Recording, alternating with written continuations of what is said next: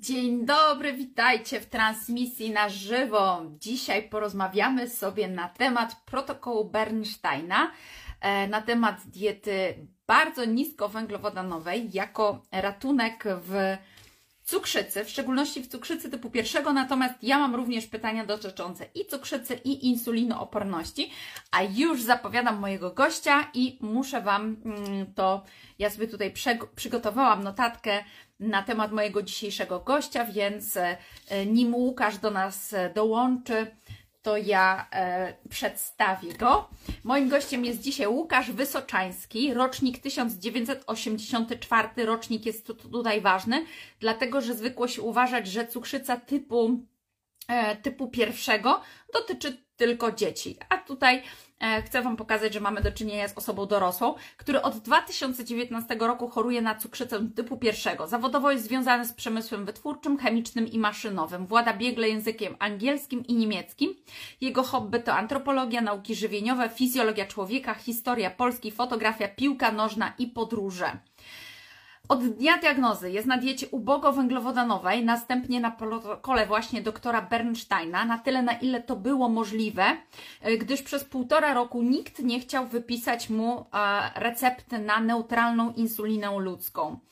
Hemoglobina glikowana początkowo była 13,5%, spadła w 2021 do 4,8%, co jest rzadko spotykane u osób, które mają e, cukrzycę. No i ludzie często pytają, po co w ogóle starać się, żeby mieć tak niską hemoglobinę glikowaną.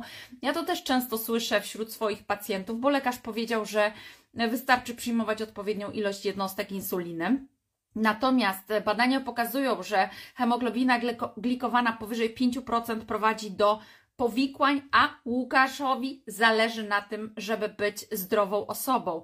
No i po prawie trzech latach choroby Łukasz z całą świadomością mówi, że praktycznie nikomu, oprócz samych cukrzyków, chociaż i czasami i im również, nie zależy na tym, żeby pacjent był zdrowy, żeby miał w normie cukry, bo to oznacza ograniczenie insuliny i leków do minimum e, i oznacza też e, zmniejszenie się powikłań cukrzycowych, a jak wiemy, to jest kolejny biznes. No i mając to na względzie oraz dramatyczny stan wiedzy, a raczej niewiedzy i tak zwany ciemnogród, nie tylko wśród pacjentów, nieważne czy ze stażem, czy świeżych, ale przede wszystkim personelu medycznego i dietetyków w Polsce, w lutym 2021 roku postanowił przetłumaczyć i wydać książkę doktora Bernsteina po polsku.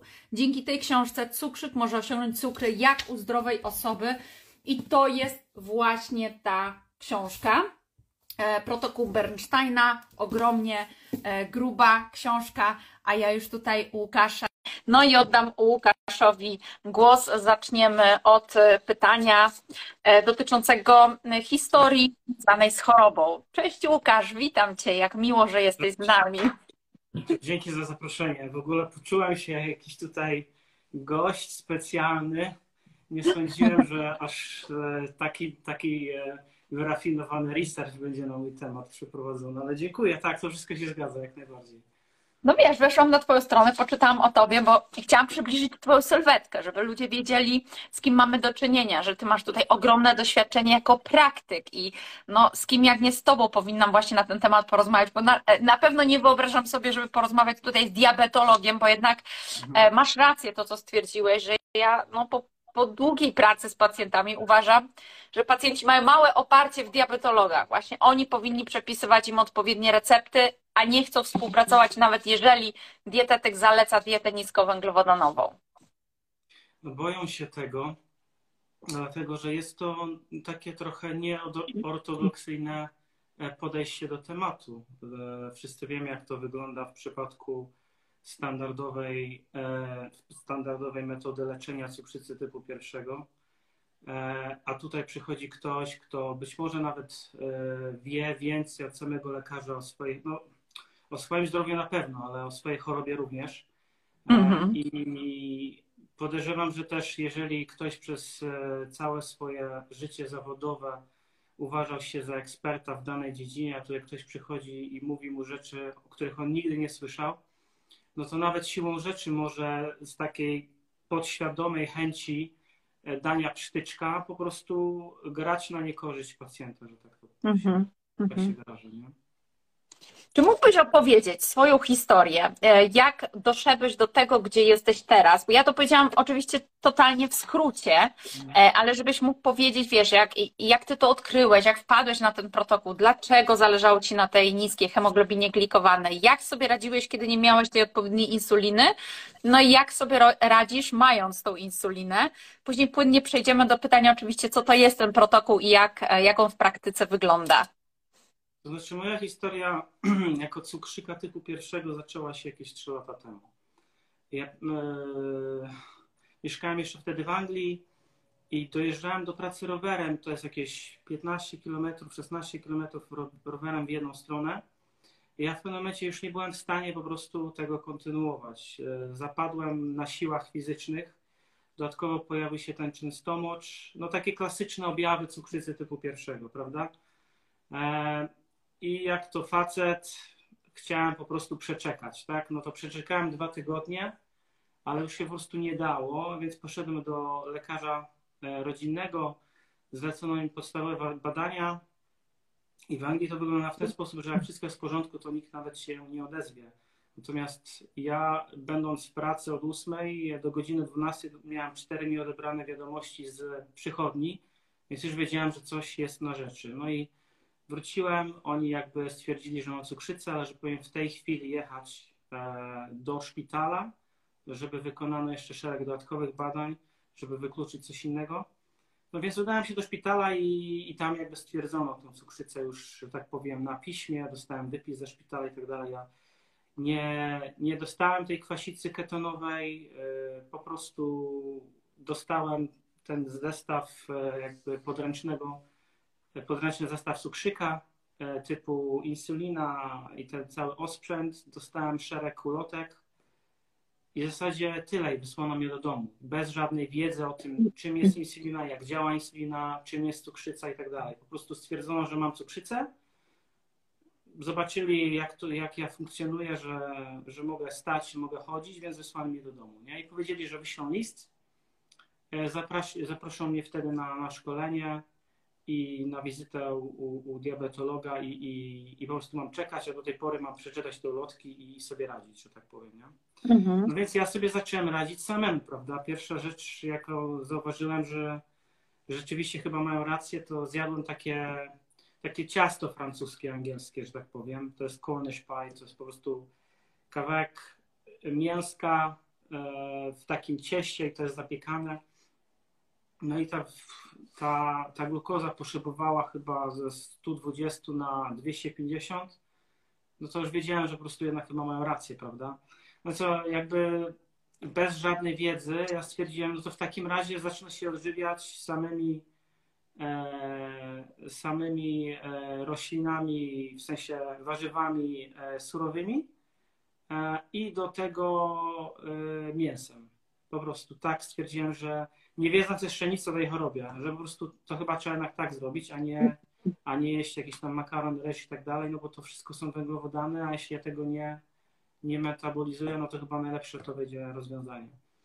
No i potem jakby przyjechałem do domu, zacząłem patrzeć w internet, jak to, jak to wszystko ogarnąć i, i pierwszym takim krokiem było poszukanie czegoś odnośnie diety. I że pisałem po angielsku dieta, cukrzyca i zaczęły wyskakiwać filmy na YouTube odnośnie diety niskowęglowodanowej.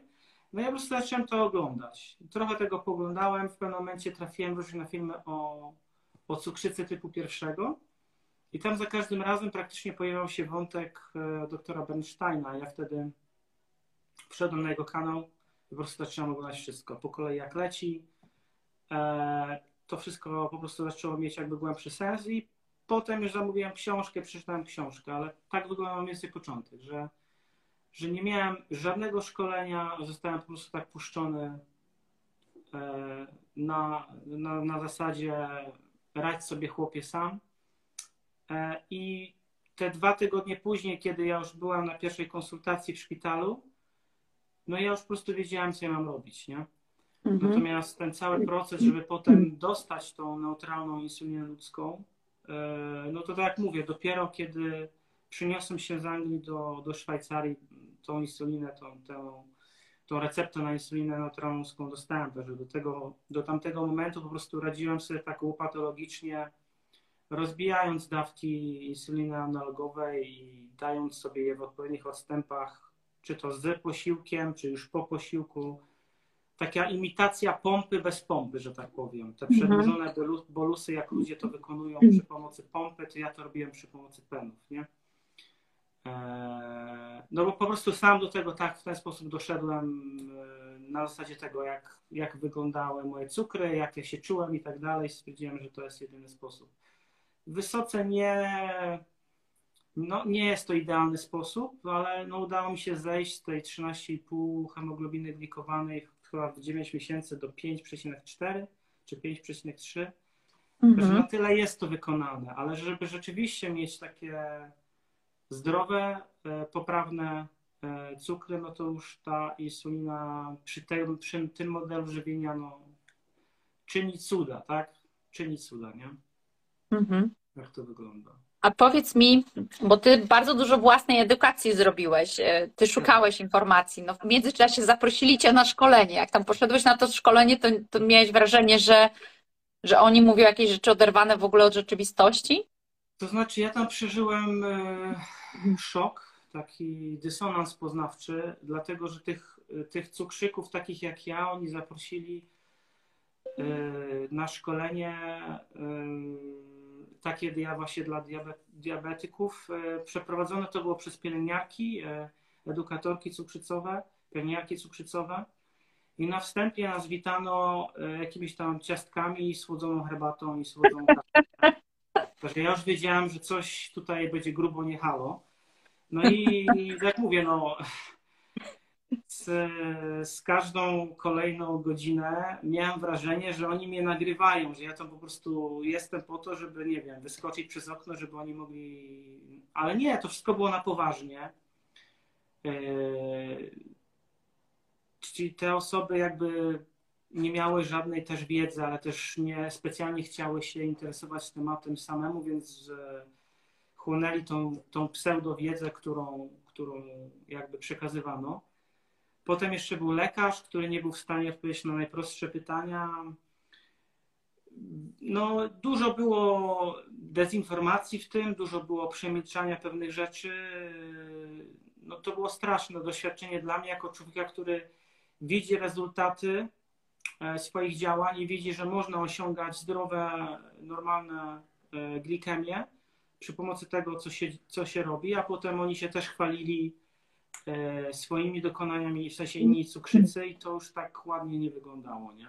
Mhm. To wcale tak ładnie nie wyglądało, więc no tylko mnie to uświadczyło w tym, że to, co ja robię jest właściwe. Natomiast no, no nie polecam, takiego, takiego szkolenia nie polecam, bo no bo jest to duża dawka jakby w takiej, no przynajmniej w moim przypadku to było dużo frustracji, dużo takiego, no nie wiem, niezgody na to, ale no ja nie jestem w stanie, nie byłem wtedy jeszcze w stanie obronić swoich racji, nie, nie byłem jeszcze na tyle mm wyedukowany, jestem dzisiaj, więc e, no specjalnie tam się nie udzielałem, tylko na koniec, jak oni tam dawali takie ankiety, żeby opowiedzieć, znaczy odpowiedzieć, jak im się podobało to szkolenie, to tam parę cierpkich słów prawdy napisałem, natomiast co potem dalej z tym zrobili, myślę, że nic specjalnego. No powiem Ci, że jak ja miałam praktyki w szpitalu diabetologicznym, sama sobie taki wybrałam, bo myślałam, że czegoś ciekawego się nauczę jeszcze jak studiowałam, bo ja e, dietetykę studiowałam dość późno po, po wszystkich innych kierunkach, które robiłam. To ja nigdy wcześniej w życiu nie widziałam takiej ilości słodyczy, jak widziałam właśnie na oddziale diabetologicznym. Ci ludzie mieli po szafkach pochowane ciasta, ciasteczka, a w dyżurce pielęgniarek i lekarzy były po prostu ogromne ilości ciast. Ja na żadnym innym oddziale nie widziałam czegoś takiego. Dla mnie to było bulwersujące i oczywiście za każdym razem słyszałam, no przecież wystarczy, że pacjent sobie dobierze insulinę, bo przecież pacjent coś od życia musi mieć. I to wyglądało tak, jakby oni wręcz wkładali w usta tym pacjentom to, że oni tak myślą, że to jest ich zdanie, że przecież oni coś od życia muszą mieć, no bo człowiek potrzebuje słodkiego do życia, no bo bez słodkiego to po prostu się nie da, no jak przeżyć imprezę i tak dalej. Niesamowite. No, tak a to tak samo to tutaj wyglądało. A drugi przypadek to był w momencie, kiedy byłam na oddziale, mm, na oddziale ciąży i tam widziałam, co się gotowało w dietach cukrzycowych dla ciężarnych. To była jakaś katastrofa po prostu. Ja już wtedy miałam tą świadomość, że węglowodany są dużym problemem i pytam się, dlaczego ich nie ograniczycie? Dlaczego dajecie kobietom biały chleb po prostu?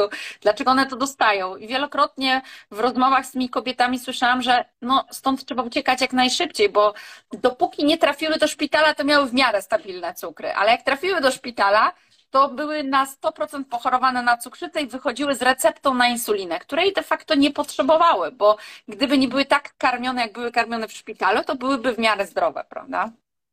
Czy tak, to jest jedna rzecz, ale do tego też dochodzi to, że mi się wydaje, że to jest jakby splot pewnych e, okoliczności. Na pewno jednym takim kamieniem węgielnym tego wszystkiego jest e, to, że ta fizjologia żywienia jednak nie jest nawet przedmiotem e, takim, że tak powiem, grubszym na studiach e, medycznych w przypadku lekarzy, prawda? Oni mają jedną godzinę e, na tym, na, na higienie, tak? Jedną godzinę w ciągu 6 lat studiów, to jest jeden wykład. I to jest zasadniczo wszystko. Do tego, do tego dochodzi insulina, czy tam przedstawiciele medyczni tak. i, i pchanie tej insuliny wszędzie. E, to jest jakby drugi temat. No i też trzeba pamiętać o tym, że jest bardzo duży kładziony nacisk psychologiczny, to znaczy wmawia się, e, raz, że wmawia się pacjentom to, że tak jak właśnie mówi, że muszą mieć coś od życia. E, de facto to podprogowe jakby myślenie, czy podprogowe, podprogowa wiadomość jest taka, że bez tych słodkości nie da się żyć. Tak? Mhm. Bez bez kolejnej działki tego narkotyku, dlatego że to jest silnie uzależniające i to trzeba sobie powiedzieć wprost. E, a jeśli ktoś uważa, że tak nie jest, no to niech spróbuje na dwa tygodnie odstawić chleb. Jeśli ktoś jest normalnie, niech na dwa tygodnie odstawi chleb i się przekona, czy, czy jest uzależniony od chleba, czy nie. I jak mhm. dobrze mu idzie z odstawieniem chleba. Także to jest silnie uzależniająca substancja, to jest jakby kolejny temat.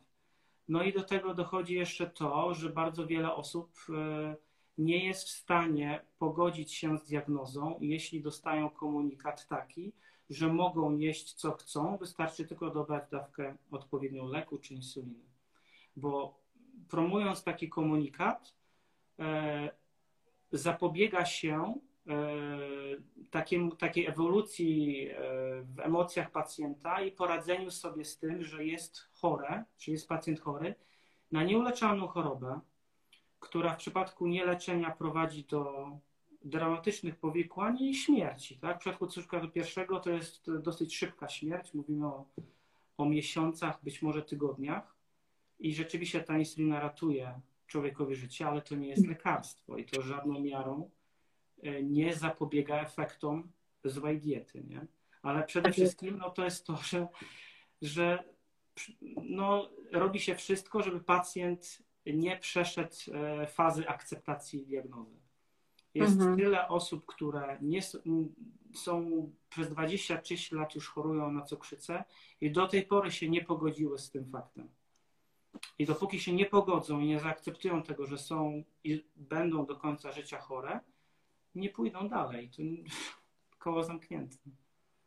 Wiesz, ale to, to, to jest też widoczne w innych kręgach, w innych chorobach, no bo cukrzyca mm, to jest jedna z wielu chorób, można zachorować na Hashimoto, dzisiaj tak powszechne u kobiet.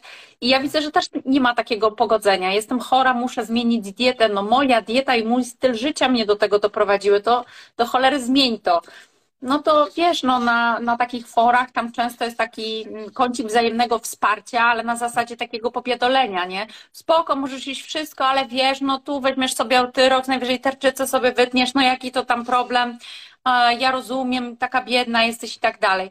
Więc to jest widoczne na każdym kroku, takie niepogodzenie się, takie Wiesz, lekarze też e, nie dostaniesz wsparcia od lekarza, bo lekarz mówi, dieta nie ma znaczenia. I tu nie chodzi tylko wiesz, o te powikłania cukrów, ale weźmy pod uwagę powikłania dla całości organizmu, dla funkcjonowania jeli, dla funkcjonowania mózgu, e, dla e, funkcjonowania Twojego systemu immunologicznego, który często zwraca się przeciwko samemu sobie, przecież niszczy swoje własne tkanki, z jakiegoś powodu to się zadziewa, tak? A w przypadku chorób autoagresywnych mamy zespół nakładania. Masz jedną chorobę, za chwilę będziesz miał drugą, trzecią i czwartą. Możesz mieć stabilne cukry, ale za chwilę okaże się, że może masz tocznia jeszcze, reumatoidalne zapalenie stawów albo jeszcze jakąś inną chorobę.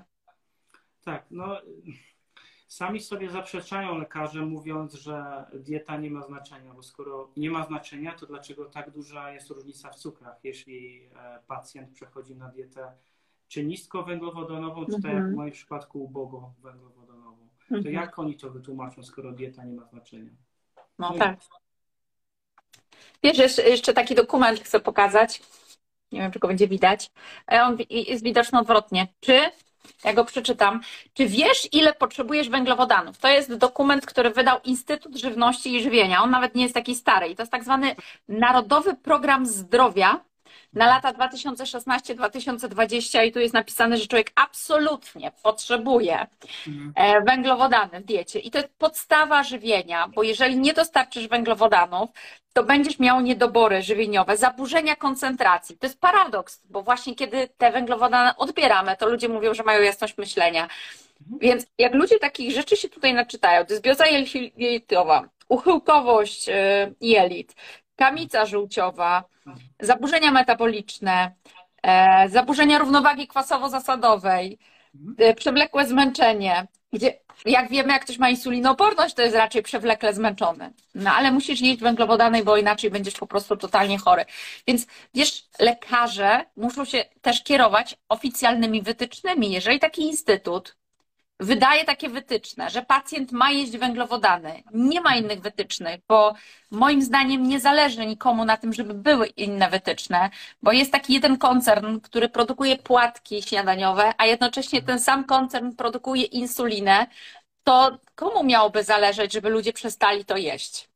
Znaczy powiem tak, że to nie jest tak źle, dlatego że należy, ja, ja uważam, że każdy cukrzyk powinien ściągnąć sobie najnowsze zalecenia Polskiego Towarzystwa Diabetologicznego i je przeczytać. Ja wiem, że to jest Mhm. ciężka lektura i wiem, że to jest najlepsza lektura, żeby jak najszybciej usnąć, ale warto, naprawdę, dlatego że e, to jest tak, e, że z jednej strony jest mowa o tym, że trzeba 50% węglowodanów w diecie, ale z drugiej strony jest e, napisane otwartym tekstem, że to leki i insulinoterapię i ogólnie terapię dostosowuje się do modelu żywienia, a nie na odwrót. To jest Mhm. jakby też powiedziane między wierszami i również, i również jest powiedziane między wierszami, że e, można jeść białka tyle, ile się chce. To jest również powiedziane między wierszami. Tylko po prostu trzeba umieć to czytać, ten tekst, nie? Mhm. Jest też powiedziane, że e, białko i tłuszcze również powodują wzrost glikemii. Jest, jest bardzo dużo rzeczy powiedzianych takich, że można sobie wywnioskować, czytając między wierszami, że najlepszym podejściem jest minimalizacja właśnie tych węglowodanów w diecie i przejście na inny model żywienia. Tylko, tak mówię, oni nie mogą tego powiedzieć otwartym tekstem, no bo są pewne zależności, o których też oni nie mogą powiedzieć otwartym tekstem, a których e, każda Mhm. osoba myśląca w miarę logicznie łącząca fakty doskonale wie, czy tam zdaje sobie sprawę. I tak jest również w przypadku tych wszystkich instytutów. E, Jeśli one nie są finansowane przez e, budżet państwa, no to są finansowane przez sektor prywatny. A w każdych jednych badaniach odnośnie rzetelności organizacji, które są finansowane przez e, no, przemysł, tak, spożywczy, jakikolwiek inny, e, jest niezbicie jakby dowiedzione, że występuje konflikt interesów. No skoro występuje konflikt interesów, to nie można się czymś takim kierować. Jeśli ktoś się czymś takim kieruje, to należałoby się zapytać, czy przypadkiem lekarz nie sabotuje procesu zdrowienia pacjenta. Nie? Mhm. Bo jeżeli stosujemy się do konkretnych zaleceń e, lekarskich i one prowadzą do postępu choroby, a próbujemy czegoś innego, chociażby właśnie protokół, i zauważamy w przeciągu 3-6 miesięcy diametralną różnicę na korzyść, no to należałoby zadać sobie pytanie, czy przypadkiem nie jest tak, że świadomie bądź nieświadomie lekarz sabotuje nasz proces zdrowienia. Mhm. Więc... No tak, pytanie, co z tym zrobić. Wiesz, jak jest z lekarzami. Często nie możesz z nimi nawet dyskutować. Nie, bo nie, bo, bo to jakiś przypadek. On nawet nie chce dociekać, co się wydarzyło. To znaczy, to jest jedna strona medalu, druga strona medalu jest taka, że w przypadku 15 minut w gabinecie niewiele da się zrobić. Zasadniczo sprowadza się rolę lekarza do wypisywacza recept, jakby. Mhm. Bo, bo zasadniczo nic więcej nie jest. Ja pamiętam jeszcze czasy, jak przychodziło się do lekarza, trzeba było się rozebrać. Lekarz osłuchał, popatrzył na paznokcie, popatrzył na oczy, popatrzył na uszy, osłuchał, tak jak mówiłem, spojrzał nie tylko e, w wyniki badań, ile takie były, ale też spojrzał na pacjenta, jak pacjent w ogóle wygląda.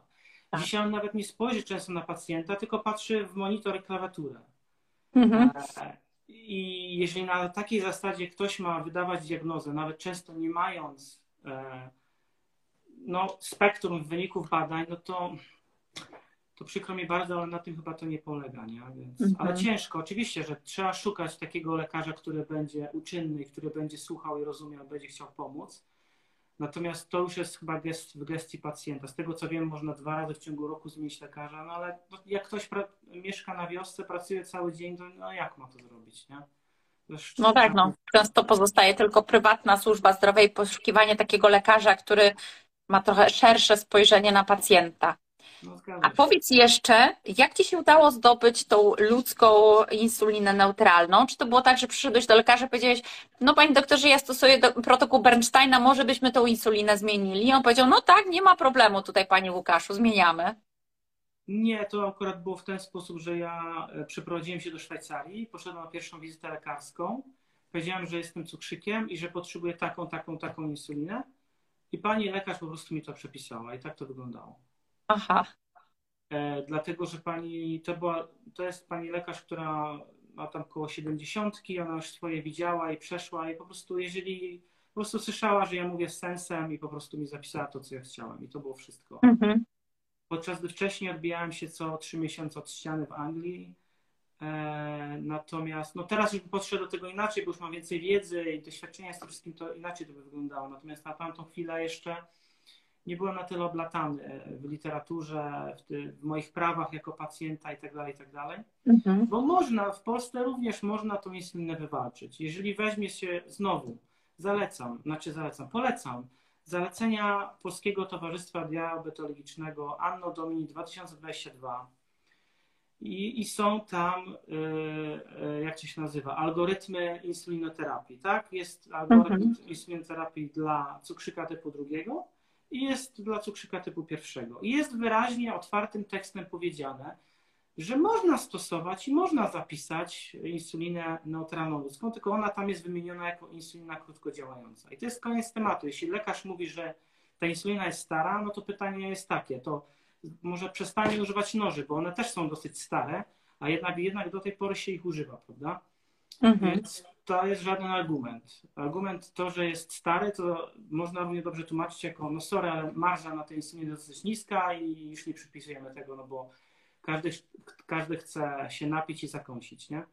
Mhm. Także, a jeśli chodzi o względy medyczne, to warto byłoby, żeby lekarz e, uzasadnił swoją decyzję, dlaczego działa e, przeciwnie do zaleceń Polskiego Towarzystwa Diabetologicznego, które jasno wskazują, że zaczynamy od modelu odżywiania, do niego dostosujemy lekoterapię jeżeli, czy tam insulinoterapię. Jeżeli tak robimy, czyli w zgodzie z zaleceniami, no to jakby naturalnie nasuwa się ten wniosek, że skoro pacjent przyjmuje tak niewielką podaż e, węglowodanów, no to potrzebuje insuliny, której, której działanie, czyli okres działania i moc działania jest dostosowana, dostosowana do poposiłkowej E, glikemii, prawda? No to tutaj mhm. to, to, to, nie jest żadna filozofia, żeby to żeby no tak. sobie e. Przy czym tutaj też lekarz nie jest dietetykiem i nie ma, nie powinien w ogóle dyskutować na ten temat. To jest wybór pacjenta, takiego wyboru dokonał w konsultacji z dietetykiem bądź nie, to nie ma znaczenia, ale lekarz jest lekarzem, a nie dietetykiem, więc nie powinien polemizować, ale ja uważam, że pan powinien jeść więcej węglowodanów, bo to jest niezdrowe.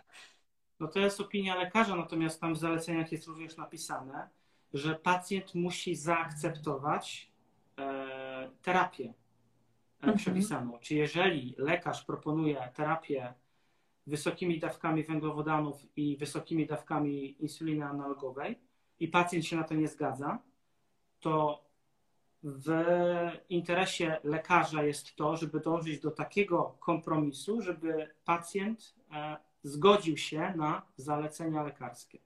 Mhm. Tak no to jest super. To, to, to... w zaleceniach PTD i to wystarczy przeczytać, to jest łącznie chyba z 40 stron. Ja wiem, że to jest nudne i wiem, że... Tak, ale myślę, wiesz, ja myślę, że... Warto, naprawdę warto, bo, bo oni, to jest tak, że oni mają schizofrenię, to trzeba sobie powiedzieć wprost, bo z jednej strony mówią, piszą otwartym tekstem jedno, ale linijkę dalej zaprzeczają sobie. Jest mhm. obrót o 180 stopni. No to skoro oni mają schizofrenię, no to my możemy z tego korzystać jako pacjenci. Nie? No tak, bardzo dobrze, że o tym powiedziałeś, bo myślę, że to da też wielu pacjentom narzędzie do tego, żeby pójść i z tym lekarzem faktycznie porozmawiać, bo czasami się po prostu odbijają od takiej przysłowiowej ściany. Mhm. Tylko trzeba no wiedzieć, jak się mówi. To nie jest tak, że poproszę neutralną insulinę ludzką, a, a lekarz powie, a po co pani? No i ta kobieta wtedy, e, nie wiem. No to na takiej zasadzie to nie działa, no bo to trzeba, trzeba jakby zgodzić się z lekarzem. To jest zupełnie inna insulina. Trzeba wiedzieć, co się robi, ale to jest dosłownie tak samo jak z nożem. Nóż, jeżeli się mhm. da dziecku, które nie wie, jak się posługuje nożem, to sobie robi krzywdę. I tak jest ze wszystkim z każdym narzędziem. A insulina jest tylko i wyłącznie narzędziem do tego, żeby mieć zdrowe cukry albo ich nie mieć, zależy od tego, kto co robi. Mhm. Ale jeżeli nie wie się, co się robi, nie wie, co się mówi, bo nie ma się wiedzy, no to nie można oczekiwać tego, że lekarz przepisze taką insulinę, no bo to naprawdę to nie jest zabawka. Nie? Także tutaj... No tak, lekarz też może się obawiać, że pacjent sobie gdzieś tam w internecie przeczytał, usłyszał, chce taką, ale nic za tym nie idzie, tak? Nie ma odpowiedniej diety do tego. Dokładnie, no to tak to nie działa. No przy, przykro mi, ale to tak nie działa. Nie? Mhm. No dobrze, to powiedz w takim razie, co to jest ten protokół Bernsteina? Jakie są jego zasady? Dla kogo on jest? Po co on został stworzony? Mm, no, wi wiadomo, jest to, książka jest gigantyczna, 600 no, stron prawie. Jest, no tak, pokażę Wam książkę. No, książka się wyprzedała, tak? Już nie ma tej książki, będzie wznowienie dopiero po nowym roku. Już teraz tego nie zrobimy, bo to i tak nie dojdzie przed świętami. Ale jakbyś mógł tak w skrócie powiedzieć, na czym polegają te zasady? Podstawowe zasady to jest przestrzeganie mm, diety ubogowęglowodanowej. Dlaczego ja mówię ubogowęglowodanowej? Dlatego, że mówimy tutaj w przypadku osoby dorosłej, abstrahując już od dzieci, bo to trochę inaczej wygląda. W przypadku osoby dorosłej mówimy o maksymalnie 30 gram e, wolno wchłanialnych, wysokobłonnikowych węglowodanów, a tak dla zwykłej, prostej kobiety która nie wie, co to są węglowodany. Wszystkie warzywa, które rosną nad ziemią i są koloru zielonego lub białego, to można jeść, tak?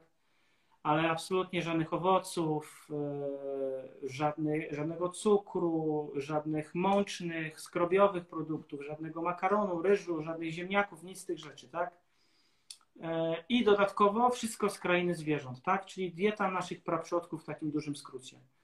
To mhm. jest jakby fundament, tak? To jest 80-85% sukcesu. Za tym idzie, w przypadku cukrzyka typu drugiego czasami jest tak, że przy zastosowaniu ścisłej tej diety i też mówimy o rozłożeniu posiłków na, w przypadku cukrzyka być może 4, być może 5 posiłków nawet dziennie mniejszych, e, zależy. Zależy w jakim stopniu ten cukrzyk typu drugiego mm, ma insulinę i jak jak bardzo posunięty jest cukrzyca typu pierwszego, jak blisko jest tej cukrzycy typu pierwszego. Więc czasami jest tak, że Bernstein zaleca, zaleca te cztery posiłki, e, a czasami jest tak, że trzymamy się tego, tego takiego, mm, jakby to nazwać, kamienia węgielnego, czyli mówimy tylko o trzech, trzech posiłkach rozłożonych co 5 godzin, tak?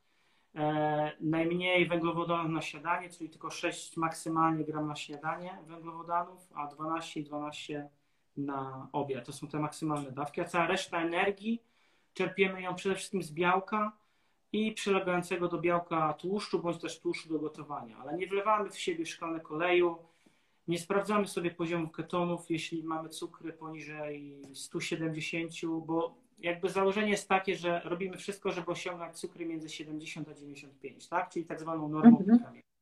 To jest podstawa. Żeby to osiągnąć, to jest dieta. Jeśli sama dieta nie wystarczy, do tego wchodzą leki. W przypadku dwójki to są leki hamujące apetyt, to są inkretynomimetyki, to będą też e, inhibitory SGLT2, to będą, nie wiem, agoniści receptorów GLP1 i tak dalej. No tych leków tam jest trochę, ale one tylko, chodzi w nich w zasadzie tylko i wyłącznie o to, żeby zagłuszyć apetyt, e, żeby osoby nie dojadały, nie, nie przyjadały się.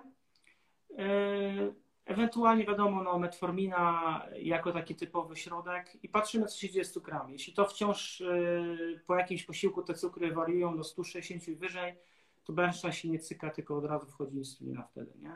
W przypadku mhm. jedynki wiadomo, jest to intensywna insulinoterapia. No i też ważnym punktem jest ruch, czyli wysiłek stricte taki siłowy, beztlenowy do tego, żeby uwrażliwić w przypadku dwójki, w przypadku cukrzycy typu drugiego na, e, na działanie właśnie, wytwarza, właśnie własnej wytwarzanej insuliny. W przypadku jedynki ciężko jest utrzymać e, normoglikemię ćwicząc w ten sposób. E, jest to o wiele więcej zabawy, nie ma się takich idealnych cukrów, natomiast chodzi o ten efekt też już po treningu, i chodzi o ten taki też efekt e, trochę psychologiczno-żywieniowy, dlatego że w momencie, w którym daje się taki ostry wycisk, wzrasta zapotrzebowanie na białko i łaknie się bardziej białka niż tych węglowodanów, prawda? Mhm. Ale on też y, mówi wyraźnie, że w przypadku osób, które bardzo dużo trenują, no nie obędzie się bez, bez, tych węglowodanów. Natomiast to nie są takie ilości węglowodanów, jakie człowiek tam y, powiedzmy, który uważa, że dobrze się prowadzi i stosuje, tylko są rzeczywiście takie ilości, które no, zapobiegają tym ostrym niedocukrzeniom, one nie występują zasadniczo na tym protokole. Rzadko kiedy to są pomyłki rzędu po prostu ktoś się wstrzyknie w mięsień zamiast, zamiast e, w tkankę tłuszczową, czy dojdzie jakiś właśnie niespodziewany wysiłek, gdzie ta dawka bazy jest niedostosowana, czy no wiadomo, zdarzają się takie sytuacje, czy na przykład tak jak ja wczoraj, to było czy wczoraj, Zapomniałem o tym, że wstrzyknąłem sobie przed chwilą insulinę, poszedłem e, wziąć sobie gorącą kąpiel i wiadomo, wtedy ta insulina się szybko wchłania, no i, i sobie te cukry po prostu mocno obniżyłem. Także, ale to są przy, przypadki, wypadki, natomiast zasada, zasada jest prosta. Staramy się trzymać cukry w normie całą dobę, czyli między 70 a 95. Mamy do tego jakieś tam narzędzia i książka jest o tych wszystkich sztuczkach, o których twój lekarz nie wie. To są mhm. rzeczy, które Bernstein przez, nie wiem ile on w tej chwili już jest z tą chorobą, ile lat, 50, ponad 50 lat już żyje z tą chorobą, do których sam doszedł, bądź do których doszli jego pacjenci, które po prostu jak się stosuje, to to działa i tak pomaga się w osiąganiu tej normy glikemii. Mhm. I o tym jest ta książka zasadniczo. Jest tutaj też książka kucharska w tym, no i są też załączniki, gdzie są te podstawy bio, trochę biochemii, chemii, e, fizjologii człowieka wyjaśnione. Parę innych rzeczy, ale ogólnie książka jest po prostu o tym, dać pani, że tak powiem, która nie ma pojęcia o niczym, a dostała diagnozę, dać taką książkę, żeby ona przeczytała i ona była w stanie to zastosować po to, żeby miała normalne, zdrowe, powiem ci, osoby przeczytanie tej książki jest trochę wyzwaniem mimo wszystko, bo ona jest pisana takim drobnym maczkiem, bo gdyby nie była, to pewnie z tysiąc stron miałaby. To znaczy, to akurat jest tak, że musieliśmy się zmieścić w jakiejś formie, prawda?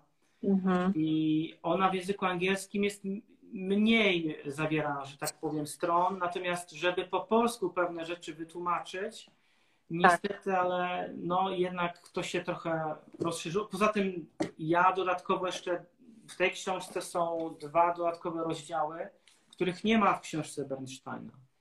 Jest jeden rozdział, y, to jest y, tłumaczenie jego artykułu odnośnie właśnie stwierdzenia gastroparezy, jak się stwierdza gastroparezę u pacjenta y, przy pomocy zwykłego EKG kończynowego. I jest drugi rozdział, to jest rozdział z, no nie, to jest moje tłumaczenie artykułu Garego Taubsa o tym, jak doszło do zatwierdzenia tych zaleceń żywieniowych, tej piramidy żywieniowej, jak do mhm. tego doszło. Jest cały rozdział o tym, to jest to doskonale opisane. Stwierdziłem, że te dwa rozdziały są no, konieczne do jakby scalenia tej książki, trochę jej uaktualnienia, bo ta książka też jest uaktualniona, nie? Dużo rzeczy, o których Bernstein e, nie napisał, potem powiedział właśnie w tych teleseminarach na YouTube. Mhm. I ja po prostu podejmując się tego wyzwania przetłumaczenia tej książki, dołączyłem te rzeczy do polskiej wersji. Także nie trzeba znać angielskiego, nie trzeba oglądać tych filmów. Wystarczy tą książkę prze, przeczytać i ona już zawiera te uaktualnienia, o których Bernstein wspomina u siebie na, na teleseminariach. Nie? Te książki Garego Taubsa również polecam. One są dostępne w Polsce. Część jest tłumaczonych na język polski. Bodajże Pszeniczny Brzuch jest też jego książką. E, nie wiem, czy teraz nie, nie pomyliłam tytułu. A nie, wiesz co, jego książka to jest Dlaczego tyjemy? Mhm. To, ale te, to zostało wydane z dobre 10-15 lat temu. Ale można kupić na Allegro. Polecam, bo jest niezła ta książka. Natomiast tych najnowszych, no nie ma. No, wiem, nie że ma. Nie, nie, są te poprzednie na pewno, ale to był taki przełom, jak one się pojawiły w Polsce. Tak. To były pierwsze książki na temat diet niskowęglowodanowych. To w ogóle, wiesz, jego mieli za szarlatana. W ogóle co to za książki? Takich książek w Polsce się czytać nie powinno. No tak, tak rzeczywiście jest. Zresztą no, od, odsądzali go od czci wiary, ale prawda jest też taka, że nikt nie chce z nim, prze- w sensie, jeśli chodzi o jakąś konfrontację, jakiś, jakiś polemiki, jakiś dialog, nikt nie chce z nim wchodzić, bo ten człowiek jest tak oczytany, Mhm, że po prostu mhm. polegnie, nie? Ktokolwiek, e, no polegnie. Zresztą wystarczy poczytać te pierwsze jego pozycje, że to są to mistrza, to są naprawdę to mistrza. E, Ale no, no świetne, no zgadzam się. To są... Łukasz, jakbyś mógł jeszcze raz podnieść książkę do góry, bo moja kamera obraca, a jest pytanie, co to za książka. Nie, twoja też widzę obraca. Doktor Bernstein. Tak jest. Sposób na cukrzycę. Tak, książka nazywa się Sposób na cukrzycę, protokół doktora Bernsteina. E, Ona jest wydana, została, pierwsze tysiąc egzemplarzy w dwa miesiące mi się sprzedało. E, Wydało to, wydała to Klinika Języka. I, no i mówię, no będziemy wznawiać e, po, po nowym roku będzie znowu dostępna, ale to będzie znowuż, planuję jeszcze dodać jeden rozdział. O Jest matko. ten rozdział, także, ale to krótki taki załącznik, jak, jak po prostu sobie poradzić, bo bardzo często dostają pacjenci odmowy odnośnie tej insuliny i będzie poradnik, jak sobie radzić z takim faktem. Rozumiem. Napisany przez prawnika, więc no, także polecam, ale to dopiero po Świetnie. świętach. Jeszcze jakbyś mógł, e, tak w skrócie, no bo ja oczywiście odsyłam do tej książki, no nie będziemy też całej książki tutaj omawiać, ale jakbyś jeszcze mógł tak podsumować, bo chciałabym później nawiązać, bo wiesz, ludzie się boją ograniczać węglowodany, tak? Dzisiaj są bardzo popularne diety keto, zresztą spotkaliśmy się razem na konferencji u braci Rodzeń, E, tam dużo mówiliśmy na temat keto, karniwora, e, wpływu diety niskowęglowodanowej na neurodegenerację, na zapobieganie neurodegeneracji. E, Ja sama jestem prawie, że na karniworze, czasami z niego trochę wychodzę, bo mam więcej aktywności fizycznej i to jest niesamowite, jak sobie porównuję swoje zdrowie kiedyś, kiedy byłam zbożożercą, a później, kiedy przestałam je jeść, ale cały czas mi powtarzają, że będę chora, że będę mnie niedożywiona, że nie będę miała energii, że moje jelita będą rozwalone, że, e, że mózg i tak dalej, i tak dalej. I oczywiście żyję dalej pomimo tego wszystkiego, co słyszę od wielu lat.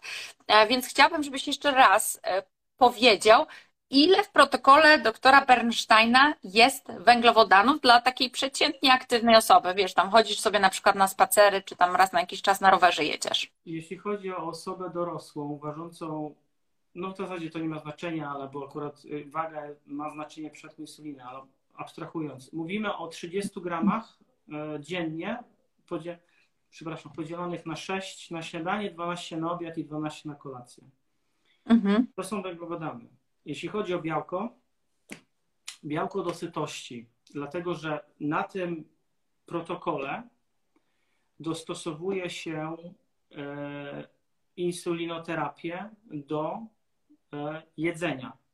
Czyli z, jedną z takich kluczowych zasad, oprócz tych 30, czyli 6, 12, 12, jest stały jadłospis. To znaczy, że codziennie przez określony czas jemy takie same śniadania, takie same obiady i takie same kolacje, po to, żeby nauczyć się, jaka dawka insuliny pokrywa daną porcję danej potrawy.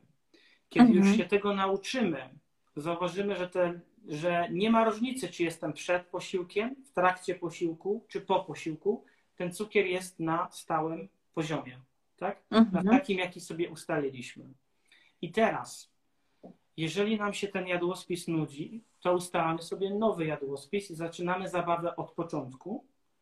I w procesie roku, dwóch lat mamy wypracowaną książkę Nomen Omen kucharską, to o tym też mogę wspomnieć, gdzie ja napisa- napisałem, no, stworzyłem zestaw potraw na, na, mojej, na zasadzie mojego doświadczenia, gdzie to działa po prostu i, i po prostu się już żongluje potem tymi potrawami. Już potem, okej, okay, jeżeli ktoś nie ma możliwości bycia na tym stałym jadłospicie, no to nie, nie musi. Wiadomo, że to wtedy nie osiąga się tak zadowalających rezultatów, ale wciąż można osiągać hemoglobinę do 5%, bo mhm. wiemy mniej więcej, jaką e, porcję danej potrawy pokrywa jaka ilość insuliny. Mhm. Tak? I potem zdarzając się, te pomyłki, które nam się zdarzają, to są pomyłki, które jesteśmy w stanie skorygować jedną, maksymalnie dwoma jednostkami insuliny analogowej dla przykładu, albo i nie, to zależy jaką tam mamy i tak dalej. Natomiast przez to, że są małe dawki, to stosu- w sensie węglowodanów, to stosujemy małe dawki insuliny i ewentualne po- pomyłki są korygowane albo małymi dawkami insuliny, albo małymi dawkami glukozy, czystej glukozy. Mhm. Także to jest ta zasada małych dawek, tak? Jeżeli mało jemy węglowodanów, to mało leków przyjmujemy, o ile w ogóle, i w razie jakiejkolwiek pomyłki jest to mała pomyłka, którą bardzo łatwo jest skorygować. Mm-hmm, mm-hmm. A powiedz, zauważyłeś, bo powiedziałeś białko dosyta. No to wiesz, tego białka może być dość sporo, jednak na przykład w dietach keto, karniwora podkreśla się, że potrzeba nam więcej tłuszczu, mm-hmm. bo przy nadmiarze białka w stosunku do tłuszczu może niekoniecznie będziemy się dobrze czuli. No też wiemy, że białko jest glikolityczne, więc ono też w dłuższej perspektywie może podnosić poziom glukozy we krwi. Czy nie ma tu ryzyka, wiesz, że ktoś przesadzi, bo je tylko pierś kurczaka czy polędwicę wołową, nie? Może powiem w ten sposób. Jest w drugą stronę. To znaczy tak. Tutaj trzeba też rozróżnić e, cukrzyka typu drugiego z cukrzykiem typu pierwszego, dlatego że w przypadku cukrzyka typu pierwszego e, i to, to zostało udowodnione, nie wiem, 4 lata temu do, e, zespół Emilii Sokołowskiej z Uniwersytetu w Białymstoku udowodniła to, w badaniach, że po prostu w przypadku przesadzenia z tłuszczem w diecie e, u cukrzyka typu pierwszego, dlatego akurat Bernstein e, wystrzega się nazywanie jego zalecenia dietetyczne e, dietą ketogeniczną, dlatego że to mhm. nie jest w ogóle mhm. celem jego protokołu. Jego celem jest normoglikemia, czyli utrzymywanie cukru w normie 70-95 przez całą dobę. I teraz w przypadku, kiedy przesadzamy z nasyconymi i nienasyconymi tłuszczami, wzrasta zawartość ceramidu w naszej tkance tłuszczowej i ona powoduje zagłuszanie sygnałów insulinowych i po prostu dochodzi do wtórnej insulinoporności. Dlatego, dlatego białko, że, bo wiemy i to jest po prostu jak amen w pacierzu, że 56% białka jest przekształcane do postaci czystej glukozy przez nasz organizm, mhm. jesteśmy w stanie sobie nauczyć się, czy znaleźć, jaki jest nasz przelicznik jednostek insuliny neutralnej ludzkiej do gramatury białka. Czyli na przykład w moim przypadku jedna jednostka insuliny neutralnej ludzkiej pokrywa 14 gram białka albo 8 gram mhm. węglowodanów, prawda? I to jest jak amen w pacierzu i tak po prostu jest, dopóki nie wzrośnie insulinoporność w przypadku kobiet. No kobiety mają ciężej, tak? Wiadomo bo jest ta insulinoporność i ona się pojawia nawet po prostu cyklicznie ze względu na cykl menstrualny. W przypadku mężczyzn to jest o wiele łatwiej, ok, zgadzam się. Natomiast w przypadku, kiedy mówimy o cukrzyku typu drugiego, e, który no, wytwarza ogromne ilości insuliny i należy oczywiście dążyć do tego, żeby tą insulinę wygłuszyć. No rzeczywiście ta dieta ketogeniczna działa i przynosi skutki i tak dalej. Ale też Bernstein się nie, nie wzbrania przed tłuszczem, natomiast on mówi wyraźnie, że zasada to jest przede wszystkim białko. Najlepiej, żeby to było od 2 do 5 gram białka na kilogram masy ciała. Mhm. Bo takie ilości będą sycić. I ja widzę po sobie, że jeżeli ja zjem tą pierś z kurczaka, to to jest dla mnie za mało tłuszczu. I ja muszę do tego tą pierś z kurczaka zjeść, maczając ją w tym sosie, który wyciekł z tego kurczaka w tym, w tym tłuszczu, który wyciekł z tego kurczaka i jeszcze na deser zjeść sobie bitej śmietany, po prostu wiem, że wstanę od stołu i nie będę syty. W przypadku mhm. cukrzyka typu drugiego, ze względu na to, że mamy niedobór ameliny, tak? No bo niestety ale beta, komórki beta produkują nie tylko insulinę, ale też amelina i mamy jej za, ma, no, za mało albo wcale. No to bardzo często cukrzycy borykają się, typu pierwszego borykają się z tym problemem, że stają od stołu i za chwilę znowu są głodni. No i tu Mhm. akurat ten głód też to uczucie sytości moduluje zarówno białko, ale też tłuszcz, prawda? I trzeba, na tym polega cały patent, że, że mamy tą ten stały jadłospis, żeby się nauczyć po prostu organoleptycznie, że tyle posiłku mnie syci, a tyle mnie nie syci, muszę jeszcze dojeść. No to jak muszę dojeść, no to Mhm. zamiast dojadać tą godzinę później, to nie lepiej od razu zjeść porządnie, tak żeby rzeczywiście wstać od tego stołu i być sytym. No i do tego dochodzi ten aspekt, że no białko przez 5 godzin się zdąży strawić. W przypadku tłuszczu, no to to się wydłuża troszkę, nie? w zależności. Mhm. Ale to też, jeżeli ktoś ma dużo wysiłku fizycznego, nie wiem, biega w maratonach, y, jakieś tam jazdy na rowerze przez x kilometrów i tak dalej, no to jak najbardziej tego tłuszczu musi zwiększać tą ilość tego tłuszczu, żeby wprowadzać tą niby insulinooporność po to, żeby nie dopuszczać do tych radykalnych spadków, prawda? Bo jeżeli sobie, no wiadomo, obniżymy sobie tą bazę, nawet o połowę, ale to nie znaczy, że te spadki w nocy nie będą i żeby im zapobiec, Mhm. No to tłuszcz przede wszystkim, po wysiłku zawsze tłuszcz. Tylko i wyłącznie po to, żeby tą kaloryczność, że tak powiem, z powrotem wyrównać i żeby, nie, żeby ta insulina się nie wchłaniała też zbyt mocno, nie? żeby nie dochodziło do tych spadków. Nie? Mhm. Także w ten sposób. A powiedz mi, bo wiesz, e, panuje takie przekonanie, że mózg potrzebuje te 100 gramów, nawet mówi się 130 gramów węglowodanów, to są takie zalecenia, które mówią inaczej umrze ci mózg. Mhm. E, No a tutaj wiesz, protokół Bernsteina i dzieci na niego też przechodzą, tak? No i lecimy te 30 gramów węglowodanów. E, Czy coś tutaj mógłbyś w tej kwestii dopowiedzieć, bo jednak pokazuje, że nie umiera. Ci powiem w ten sposób. E, My jesteśmy z tego pokolenia, które jeszcze pamięta, jak e, pielęgniarki w latach 90. strajkowały. Były te głodówki, nie? No i Mhm. ja nie pamiętam ani jednego takiego klipu w wiadomościach, że po dwóch czy trzech tygodniach głodówki e, pielęgniarka mia miała, znaczy, że tak powiem, chorowała na śmierć mózgową albo umierała. No to skoro ona nie jadła przez trzy tygodnie żadnych węglowodanów, bo nic nie jadła i wszystko było w porządku, no to chyba to oznacza, że jednak nie potrzebujemy tych węglowodanów, nie? Wiesz o co mi Mhm. chodzi? No, no, no. rzecz. Druga rzecz, ja doszedłem do tego, te, te 100 gram węglowodanów to jest, to jest w, tym, w tych zaleceniach żywieniowych, z 2012 roku. Ja sobie to, to jest kobyła, to jest tam 600 coś stron, ale ja sobie to przeczytałem, tak? Mam trochę wolnego czasu od czasu do czasu i przeczytałem to. I tam jest w jednym momencie napisane, jak oni to policzyli, bo oni to policzyli. Oni tego Tak, oni przez nie aktywność komórek. policzyli, Mhm. tak matematycznie. Tak, tak. W dalszej części jest napisane, że minimalna ilość węglowodanów potrzebna do przeżycia wynosi zero. Mhm. ok? I że jedynymi e, składnikami odżywczymi, bez których człowiek umiera, są aminokwasy i kwasy tłuszczowe. I tak jest w Mhm. każdym podręczniku endokrynologii. Przynajmniej powinno być. Znaczy, to co ja czytałem, to tak jest. No to jeżeli tak jest, to skąd oni wzięli te 100 gram, to ja za bardzo nie wiem. To w ogóle nie trzyma się w ogóle żadnej kupy. Człowiek potrzebuje między 23 a 28 gram, dorosły, 23 a 28 gram glukozy na dobę. Pamiętać trzeba o tym, że te ketony, które nie są momentalnie zużywane, one też podlegają recyklingowi.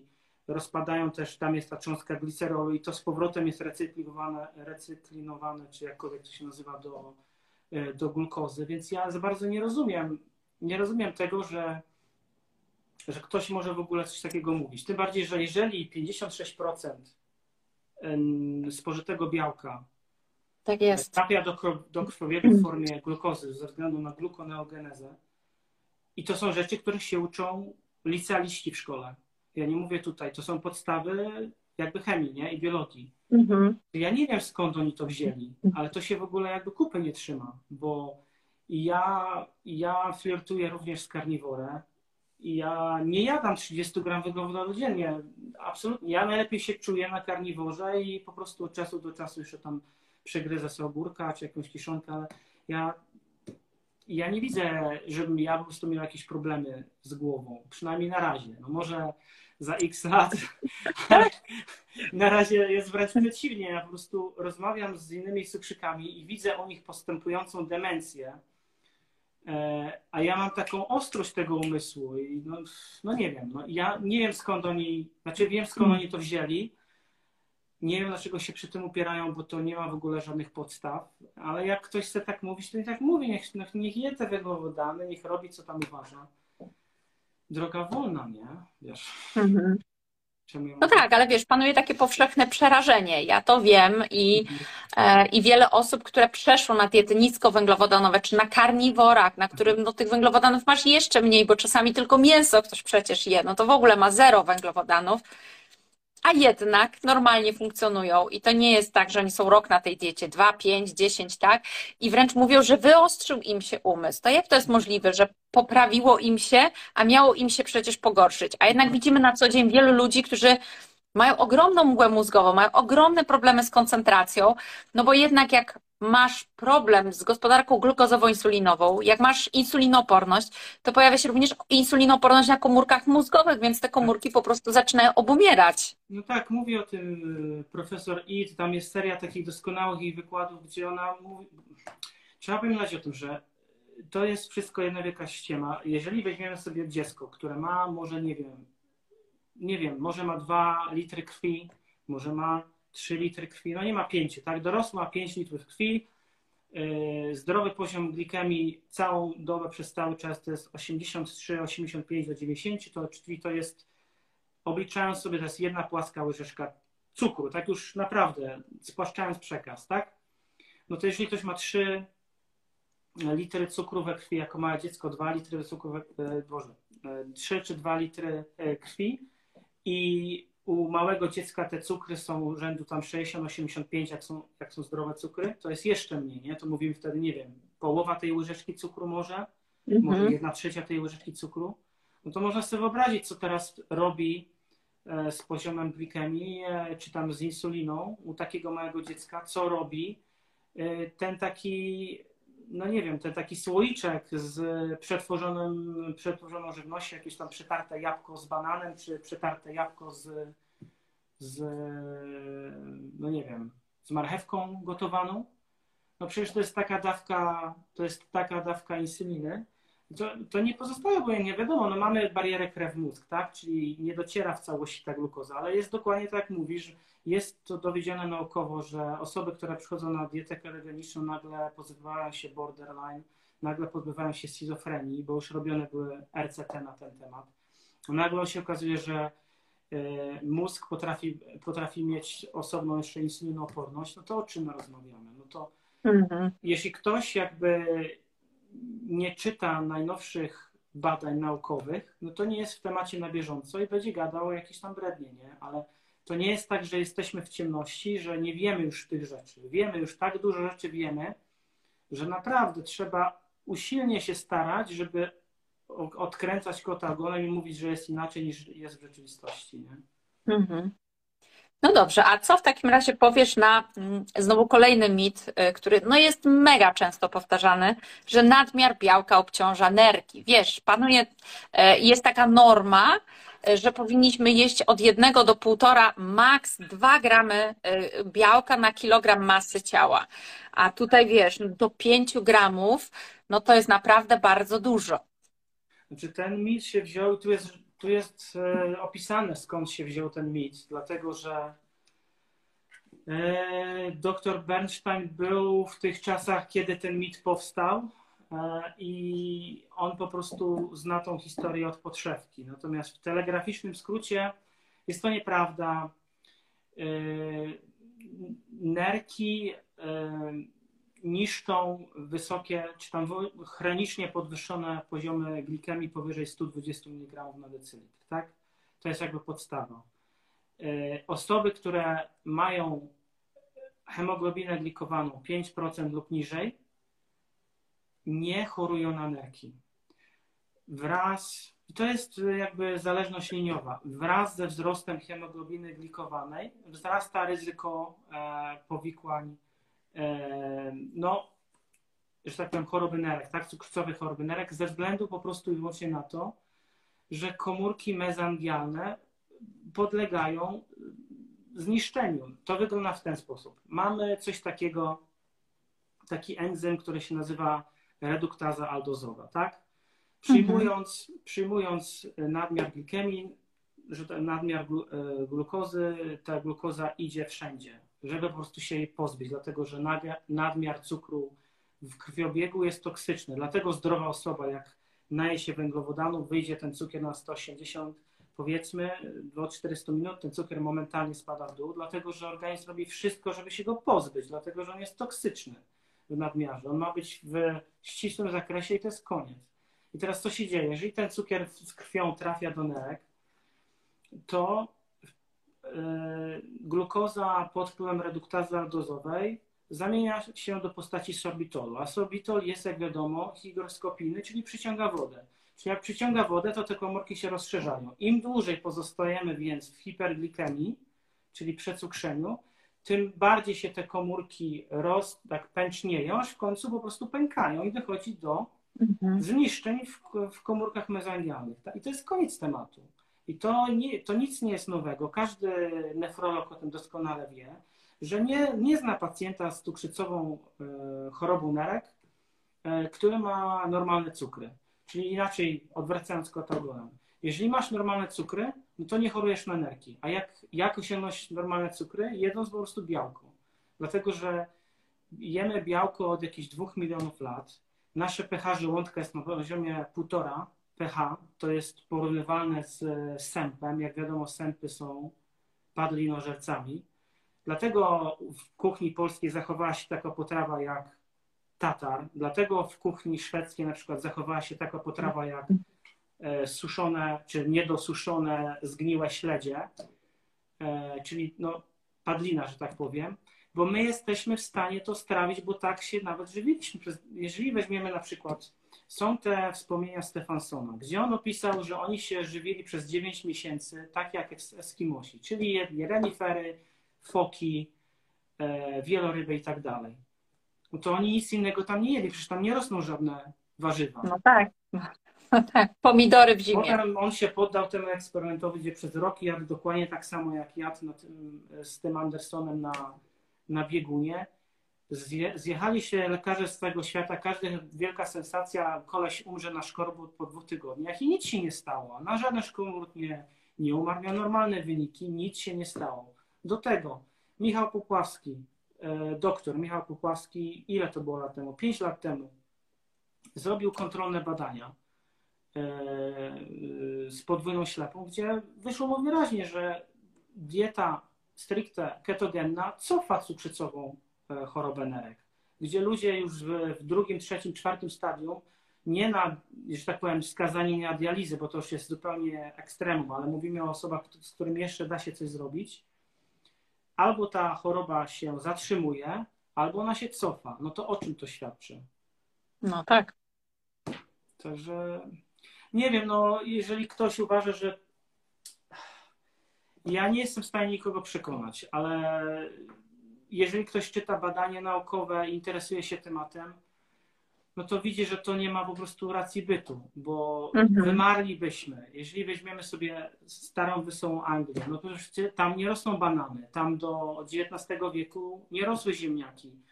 Tam jedyne co nie jedli, no to chleb i mnóstwo mięsa, no bo wszędzie są te barany, nie? No co innego tam jedli przez większość roku. No i no raczej nie było, podejrzewam, że nie było epidemii cukrzycowej choroby nerek w tamtych czasach jeszcze zamieszłych, nie? Więc, no. Wiesz, ale może się pojawić takie pytanie, załóżmy, że ktoś cierpi na cukrzycę, a bądź typu pierwszego, bądź typu drugiego, nie do końca wyrównaną, wiesz, ci, którzy mają typu drugiego albo nawet insulinoporność, często w nosie mają to, w jaki sposób się odżywiają, nie? Tam, wiesz, no, spadają ci jednak te parametry nerkowe, EGFR się obniża, czyli ta filtracja kłębuszkowa spada, pojawia się we krwi więcej amoniaku, co oznacza, że wątroba jest trochę już może mniej wydolna, tak? Czyli ktoś idzie w kierunku encefalopatii wątrobowej, no to wiesz, jak przejść na protokół Bernsteina, gdzie nagle masz dość dużo tego e, białka, który faktycznie no, może sprawić, że w organizmie podniesie poziom się amoniaku, kreatyniny, mocznika i tak dalej, e, czy nawet kwas moczowy. Na początku tak jest, ale to nie wolno się tym sugerować, bo to pamiętajmy o tym, że jeżeli ktoś siebie zaniedbał, to nie zaniedbał siebie przez 3 miesiące, tylko zaniedbał siebie przez 5, 8, 20 lat, powiedzmy, tak? I Mhm. nie może oczekiwać, że organizm się przestawi w 5 minut, tak? Bernstein sam wyraźnie mówi, że żeby zobaczyć jakiekolwiek efekty tego, co on w sensie poprawy wyników, to co on zaleca, no to należy robić badania co 3 miesiące. I on twierdzi, i to jest tak rzeczywiście, że przez pierwsze 3 miesiące w ogóle nie robimy, dopiero znaczy na początku, zanim zaczniemy, i potem po trzech, i potem po sześciu i tak dalej. I w, taki, w takich okresach czasowych już można coś zobaczyć. I rzeczywiście jest po prostu tak, że na początku wszystko wskazuje na to, że te parametry się pogarszają przez pierwszy okres, ale to jest ten okres, w którym się organizm przedstawia. Natomiast w momencie, w Mhm. którym się już przedstawi, dochodzi do wycofania. I teraz patent jest taki, że przeważnie nikt nie robi jakichś tam długookresowych badań. I po prostu Mhm. ludzie się przerażają tym początkiem, Tak. a prawda jest taka, że to wymaga czasu, żeby czasami, często się tak mówi, że żeby było lepiej, na początku będzie gorzej. Nie? I to czasami Mhm. niestety tak jest, no bo jeżeli ktoś doprowadził swoje cukry e, dzienne, że ma w granicach 250-300 dzień w dzień, no to sorry Winetu, ale on nie może oczekiwać, że za jakby za pomocą czarodziejskiej diety wszystko się cofnie w 5 sekund i będzie idealnie, nie? Już od No samego tak. początku. No nie, takie rzeczy to nie, to raczej wątpię. Nie? Mhm.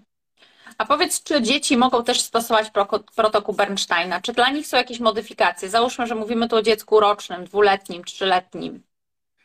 Może tak.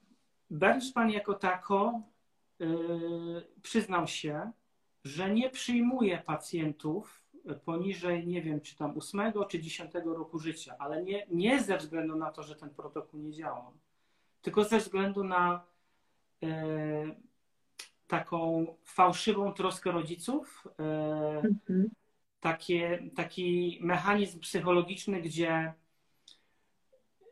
często się mówi, nie chcę odbierać dziecku dzieciństwa. Czyli Tak. Bernstein mówi, jak powinno się kierować cukrzycą. E, Rodzice mówią tak, tak, a potem przychodzi co do czego, a robią po swojemu i dzwonią, że tak powiem, z płaczem, że jest dramat. Prawda? On się pyta, co dziecko jadło, i wtedy oni mówią, co dziecko jadło. Ja mówię, że nie, że on takich pacjentów on nie potrzebuje, że mówią tak, tak, a potem robią swoje. Więc kierowanie się taką, takim fałszywym poczuciem troski o, o dobro małego cukrzyka, że jeżeli on nie dostanie tych cukierków, tych bananów, nie wiem, tych tortów i tak dalej, zwykłych, tego McDonalda przynajmniej raz w tygodniu, to on będzie miał kiepskie dzieciństwo.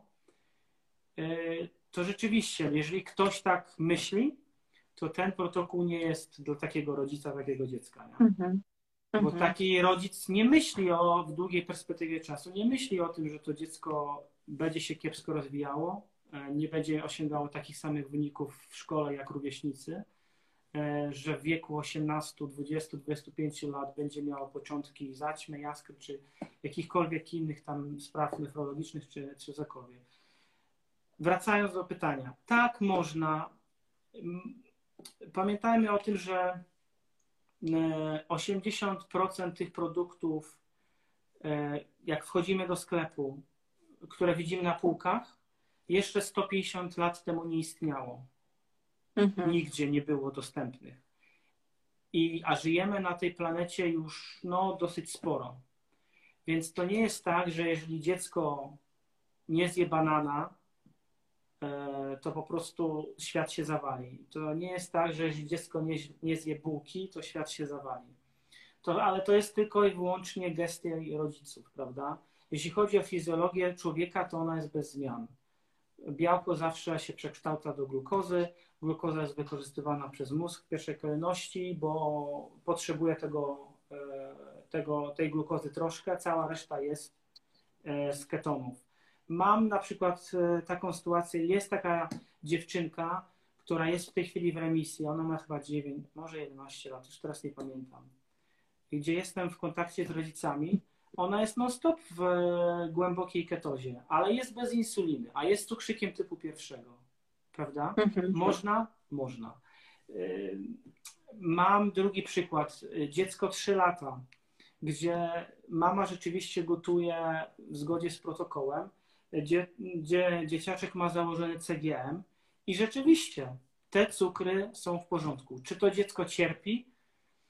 Może inaczej. Dziecko jest wybredne, wiadomo. I to też jest tak, że w przypadku tak małego dziecka insulinoterapia jest bardzo, bardzo, ale to bardzo mm, trudną sprawą, prawda? Najłatwiej byłoby po prostu założyć pompę takiemu dziecku, ale to jak? No wiadomo, to jest małe dziecko, to tak nie funkcjonuje, nie? Ewentualnie te bezdrenowe. Jest ciężko. Ja nie mówię, że jest lekkie, ale to choroba jednak dużo wymaga. Natomiast da się to zrobić.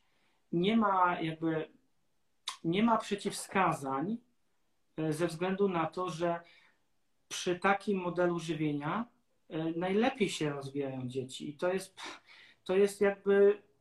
Ja nie, może nie robię na podstawie tego żadnych badań naukowych z e, podwójną ślepą kontrolnych, natomiast w każdej jednej sytuacji, gdzie, gdzie zgłaszają się do mnie dzieciaczki, znaczy rodzice dzieciaczków, które są na protokole, jest ten sam motyw Dziecko ma o wiele więcej energii, o wiele lepiej uczy się w szkole, super się rozwija, y, nie, przeważnie nie podjada, więc można, tylko po prostu to jest dużo, dużo zależy od rodziców. To chyba najwięcej mhm. zależy od rodziców, bo jeżeli, jedna rzecz, to chciałem jakby z całą stanowczością powiedzieć, jeżeli dziecko się przygotowuje to, co powinno dziecko jeść, a samemu się je inaczej, no to skazuje się dziecko na kompletną porażkę, dlatego że w momencie, w którym ono dojdzie do okresu dojrzewania, cały ten trud pójdzie w niepamięć. Po prostu prosta zasada jest taka, że czego oczy nie widzą, tego sercu nie żal. Jeżeli coś robimy na poważnie, to robimy to na poważnie, a nie tak, że ty jesteś chory, to ty jesz tak, jesteś tym gorszym typem człowieka, tak? Tak. Jesteś tą drugą kategorią człowieka, a my to jesteśmy ludzie, bo możemy się nawcinać po prostu wszystkiego, co najlepsze w cudzysłowie, nie? No Jeśli no tak, dziecko cały czas... w domu, to to nie ma prawa działać. Mhm. No i dziecko ma... się wychowuje w takim przekonaniu, że raz, że jest gorsze, dwa, że to, co jedzą rodzice, jest fajniejsze i że ma braki. No i jak tylko będzie miało możliwość, pojawi się mechanizm spustowy i wszystko wjedzie wtedy. Pojawi się bunt na chorobę, bo sobie muszę odrobić wszystkie te lata, tak? Bo ja jestem inny, a nie, a nie taki sam, nie wyjątkowy. Tak. No a druga kwestia to, co, co mówisz, że rodzice często chcą zrekompensować dzieciom, e, bo nie ma ich w domu, bo, bo miłość e, chcemy rekompensować poprzez smaczki, poprzez dobre jedzenie, bo, bo dziecko będzie wytykane palcami, bo, bo coś od życia musi mieć. Znowu pojawia się ten dziwny mechanizm. No będzie miało coś od życia, bo będzie miało powikłania od życia przy takim modelu, jak się mhm. przestrzega tego, tych standardowych zaleceń. I ja, ja zawsze mówię, że proszę sobie wyobrazić siebie, gdzie widzicie, jak wasze dziecko za 10-15 lat po prostu cierpi. Cierpi niemiłosiernie. I czy mhm. naprawdę, mhm. czy naprawdę ten McDonald's, czy naprawdę ta cola, czy naprawdę te owoce są tego warte? Nie wiem. Nie to jest, każdy podejmuje decyzję za siebie, każdy jest odpowiedzialny za swoje dzieci, ale można żyć inaczej, nie? Można żyć inaczej. Czy możesz coś opowiedzieć o gastroparezie? To jest no. E, ciekawa rzecz, którą wyczytałam w książce. E, I myślę sobie, że być może dość dużo osób ją właśnie ma, bo wiele osób narzeka na tą taką ciężkość poposiłkową. Czy to może dotykać też osoby, które mają insulinooporność, czy to już tylko wtedy, kiedy wiesz, cukrzyca typu pierwszego? Udowodnione naukowo jest, że komórki nerwowe, czy to będą, no ogólnie komórki nerwowe ulegają zniszczeniu przy cukrach 140 wzwyż, tak? Mhm. Takie cukry jak najbardziej są osiągalne u osób z insulinopornością. Więc przewlekła, przewlekła hiperglikemia prowadzi do uszkodzenia komórek nerwowych. Jest taki nerw błędny w naszym ciele, który przebiega przez całe, przez całe ciało, również przez żołądek. W momencie, w którym dochodzi do uszkodzenia e, nerwów żołądka, no powoduje to tak zwaną gastroparezę, czyli to jest ten niedowład żołądka. On się charakteryzuje tym, że y, pokarm jest strawiony albo bardzo, bardzo powoli podlega procesowi strawienia. Y, czyli tu nie mówimy o dwóch godzinach, tylko na przykład 8, 9, 10 godzinach się trawi. To jest jakby jedna rzecz, y, czyli bardzo długo.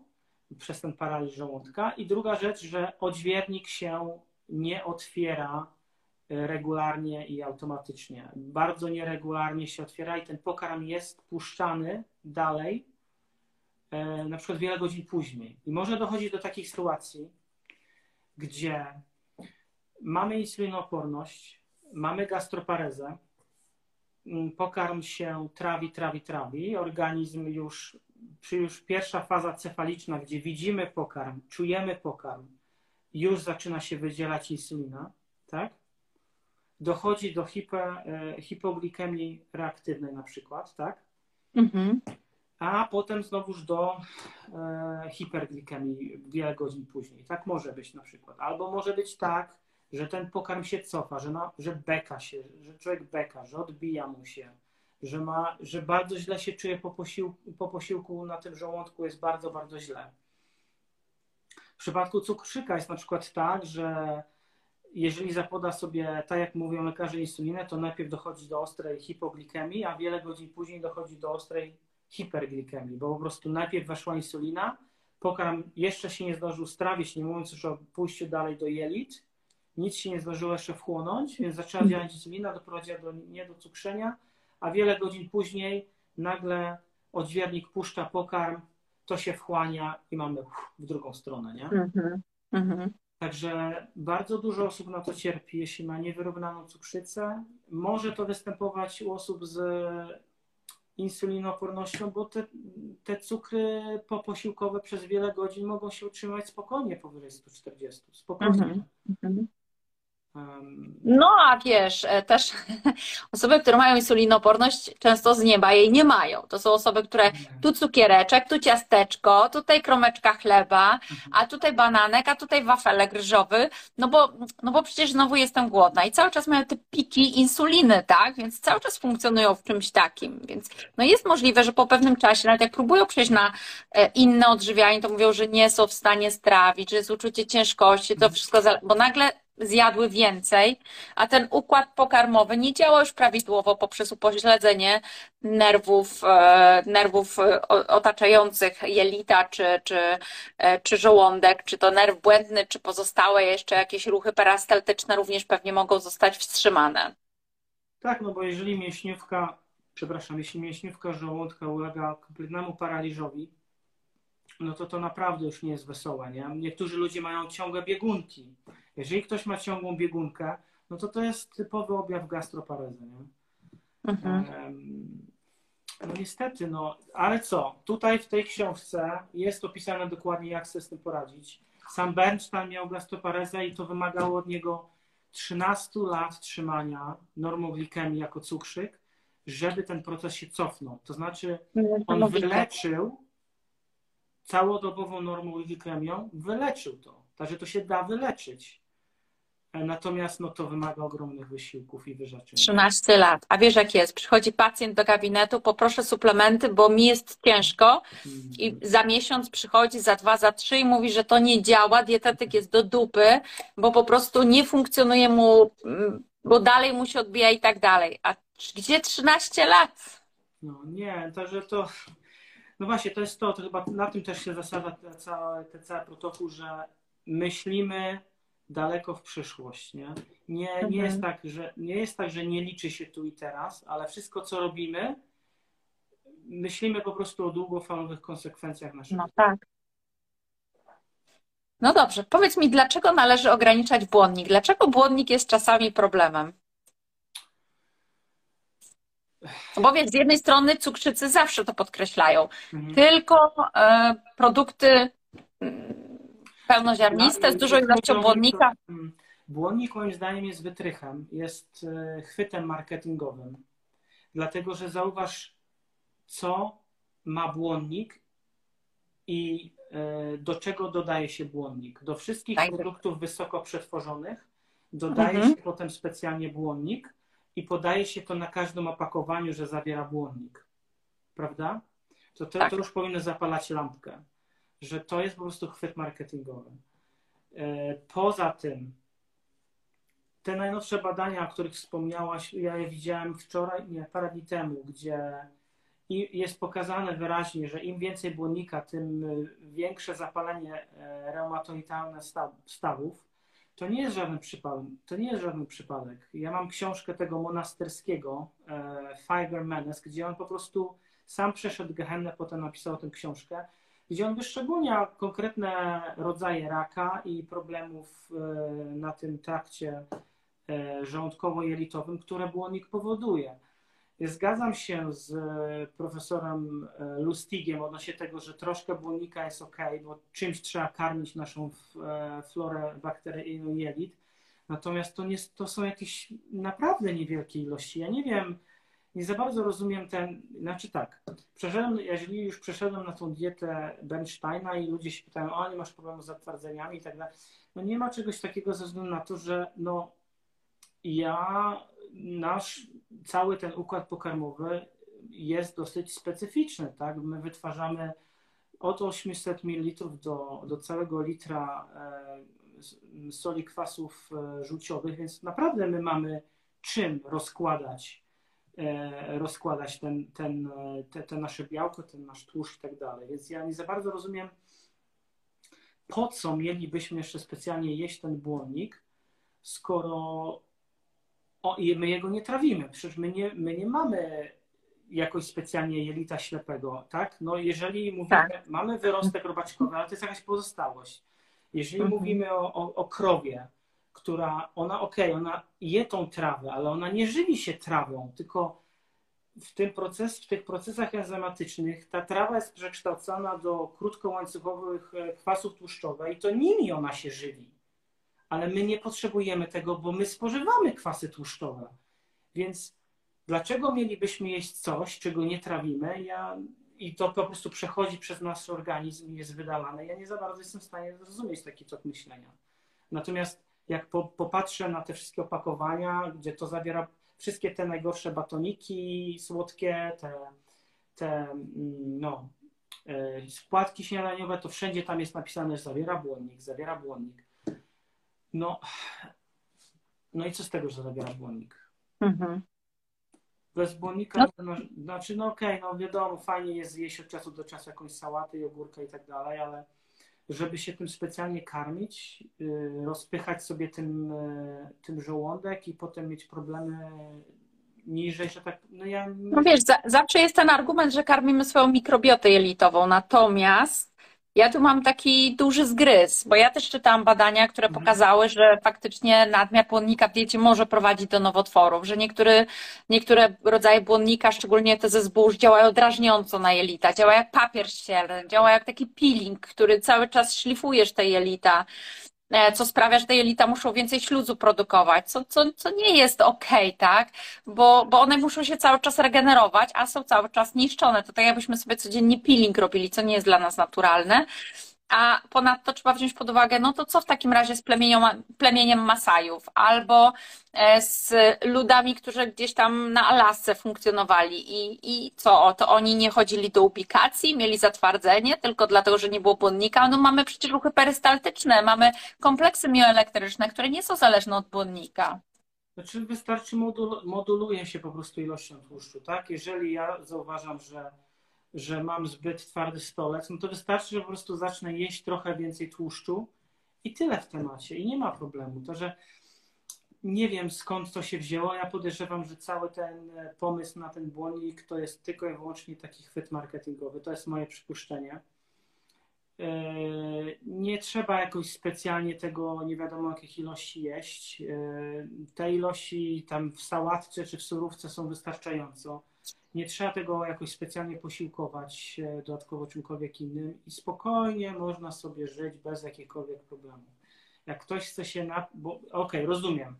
Jeżeli ktoś ma ciągłe uczucie niedosytu po posiłku, okej, okay, no ale są, są leki, które jakby zmniejszają ten apetyt, ale to nie jest powód, żeby się opychać błonnikiem, nie?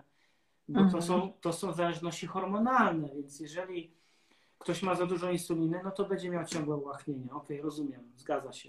No to trzeba obniżyć tą insulinę, tak? Czyli trzeba po prostu na przykład większą ilość tłuszczu wprowadzić w dietę, żeby uciszyć sygnał insulinowy, tak? Żeby znowu te, żeby znowu dojść do tej leptyny, znowu dojść do tej gerliny i tak dalej. No ale abstrahując, jeżeli ktoś uważa, że nie, jeśli ktoś jest cukrzykiem typu pierwszego i po prostu po posiłku wciąż czuje się głodny, no jest wstrzykiwana amylina, tak? No, no można dostać, okej, okay. trzeba się trochę postarać, ale to nie jest tak, że jeżeli brakuje jakiegoś hormonu i ktoś rzeczywiście chce coś z tym zrobić, no można, nie? Można po prostu pójść do lekarza, e, poprosić o, o wstrzykiwaną amylinę i sobie w ten sposób też poradzić. Nie, nie, nie musi wcale być głodnik, nie? To jeszcze mam dwa pytania, ostatnie. Dlaczego indeks glikemiczny nie działa? No Wiesz, no znowu tutaj w cukrzycy często stosujcie indeks glikemiczny albo ładunek glikemiczny. No, no, wiadomo, że każdy z nas inaczej na glukozę reaguje, ale chciałabym e, tutaj Twojego zdania na ten temat posłuchać. Doktor Jenkins wymyślił ten cały indeks glikemiczny, ale on go po pierwsze, indeks glikemiczny jest wzięty po pierwsze z badań nad zdrowymi osobami, a nie osobami chorymi, a zdrowe osoby nie potrzebują indeksu glikemicznego, bo jedzą jak chcą i mają normalne cukry, tak? Mhm. Upraszczając. Tylko chore osoby potrzebują indeksu glikemicznego albo na insulinę, w sensie tak się mówi, nie? Y, na, z insulinopornością lub z cukrzycą, ale te osoby są chore, więc a te badania, na podstawie których prze, y, wykonano indeks, były robione na osobach zdrowych. To jest jakby pierwsza rzecz. Druga rzecz jest taka, że wzięto pod uwagę tylko pierwsze dwie godziny po obciążeniu, gdzie dobrze wiemy, że jeżeli ktoś zje posiłek biał, białkowo, no z białkiem, z tłuszczem, no to nie trafi się on dwie godziny, tylko trafi się pięć godzin, sześć godzin. No to co? My bierzemy tylko dwie pierwsze godziny, a, a to potem co się dzieje? No jak, no jak to jest? No przecież cały czas i każdy cukrzyk, przynajmniej typu pierwszego doskonale wie, jeśli zje kawałek mięsa, no to go wybije, no ale nie wybije go od razu po, po zjedzeniu, tylko stopniowo będzie go ten cukier wybijać nie? przez szereg godzin. Także to jest jakby kolejna rzecz. Poza tym te, te, mm, te wyniki, te rezultaty na tych zdrowych osobach były uśrednione.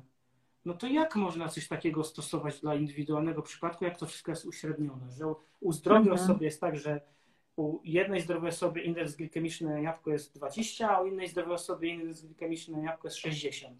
I pan Jenkins sobie wziął, bo musi, musiał jakoś to ogarnąć, więc sobie wziął i sobie to zsumował i potem sobie to uśrednił i mu wyszło. To jakim prawem ma to działać? To jest jakby kolejna rzecz. No, poza tym wszyscy dobrze wiemy, że są inkrety, że jelita wydzielają inkretyny. W zależności od tego, w jakiej kolejności jemy dane składniki pokarmu, to inaczej po prostu, inaczej to wpływa na glikemię. No a o tym w ogóle nie ma mowy w indeksie glikemicznym. No nie, w ogóle. Do tego dochodzi im bardziej podsmażysz, czy im bardziej ugotujesz marchewkę, no tym większy ma wpływ na glikemię, nie?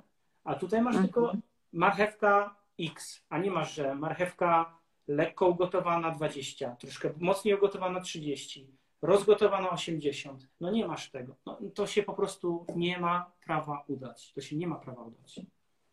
No a do tego wiesz, jak robimy choćby zwykłą krzywą e, glukozową i ludzie łykają glukozę, to wydawałoby się, że powinno być identycznie, bo łykają identyczny produkt, a jednak każdy, każdy będzie miał inną. Jedni mają hipoglikemię, inni mają hiperglikemię, jeszcze inni mają totalnie stabilnie.